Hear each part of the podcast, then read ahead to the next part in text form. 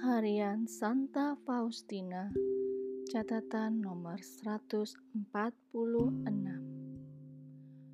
Doa Dengan doa, jiwa mempersenjatai diri untuk menghadapi segala macam pertempuran. Dalam keadaan apa pun, jiwa berada, ia harus berdoa. Jiwa yang murni dan elok harus berdoa. Kalau tidak, ia akan kehilangan keelokannya. Jiwa yang gigih mengupayakan kemurnian harus berdoa. Kalau tidak, ia tidak pernah akan mencapainya. Jiwa yang baru bertobat harus berdoa. Kalau tidak, ia akan jatuh lagi ke dalam dosa. Jiwa yang berdosa yang tenggelam dalam dosa harus berdoa supaya dapat bangkit lagi. Tidak ada jiwa yang tidak harus berdoa, karena melalui doa setiap rahmat turun kepada jiwa.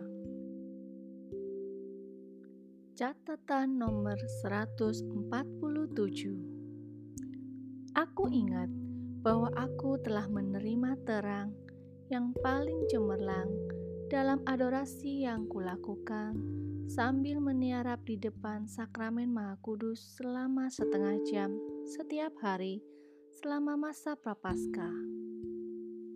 Selama waktu itu, aku dapat melihat diri saya sendiri dan mengenal Allah dengan lebih mendalam. Memang, aku telah mendapat izin para superior untuk melakukan adorasi seperti itu.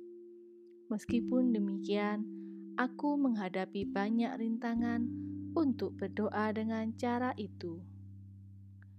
Biarlah jiwa menjadi sadar bahwa untuk berdoa dan bertahan dalam doa, orang harus mempersenjatai diri dengan kesabaran dan berani menghadapi kesulitan-kesulitan lahiria dan batinia.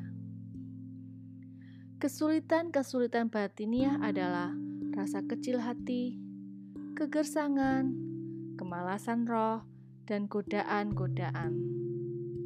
Kesulitan-kesulitan lahiriah adalah penilaian insani dan waktu.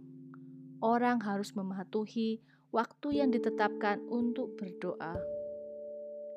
Ini merupakan pengalamanku sendiri, sebab ketika aku tidak berdoa pada waktu yang ditentukan untuk berdoa, Kemudian aku tidak juga melakukannya karena tugas-tugasku menghalangi aku.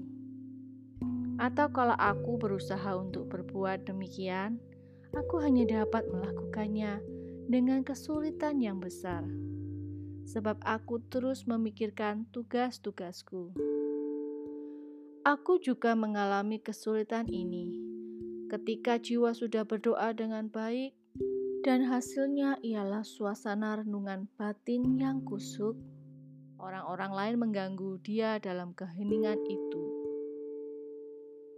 Maka jiwa harus bersabar untuk tetap bertahan dalam doa.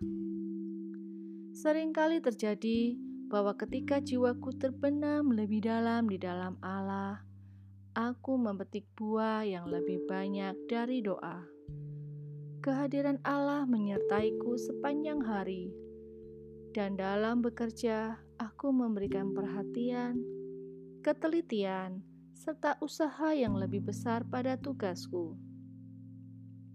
Justru pada saat seperti inilah, biasanya aku menerima teguran yang paling banyak karena lalai dalam tugasku dan tidak peduli akan suatu pun. Sebab Jiwa-jiwa yang kurang konsentrasi ingin agar orang-orang lain menjadi seperti mereka, karena mereka terus-menerus menjadi alasan mereka merasa dicela. Buku Harian Santa Faustina, catatan nomor 148. Jiwa yang luhur dan lembut juga yang paling sederhana, tetapi memiliki kepekaan yang tajam melihat Allah dalam segala sesuatu, menemukan Dia di mana-mana, dan mengetahui bagaimana menemukan Dia bahkan di dalam hal-hal yang paling tersembunyi. Ia menyadari bahwa semua bermakna.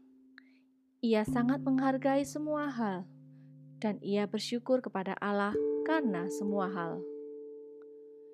Dari segala sesuatu, ia menarik manfaat bagi jiwa, dan ia memberikan segala kemuliaan kepada Allah.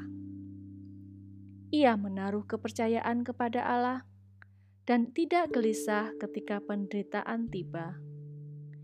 Ia tahu bahwa Allah selalulah Bapa yang terbaik, dan ia tidak peduli banyak tentang apa yang dipikirkan orang.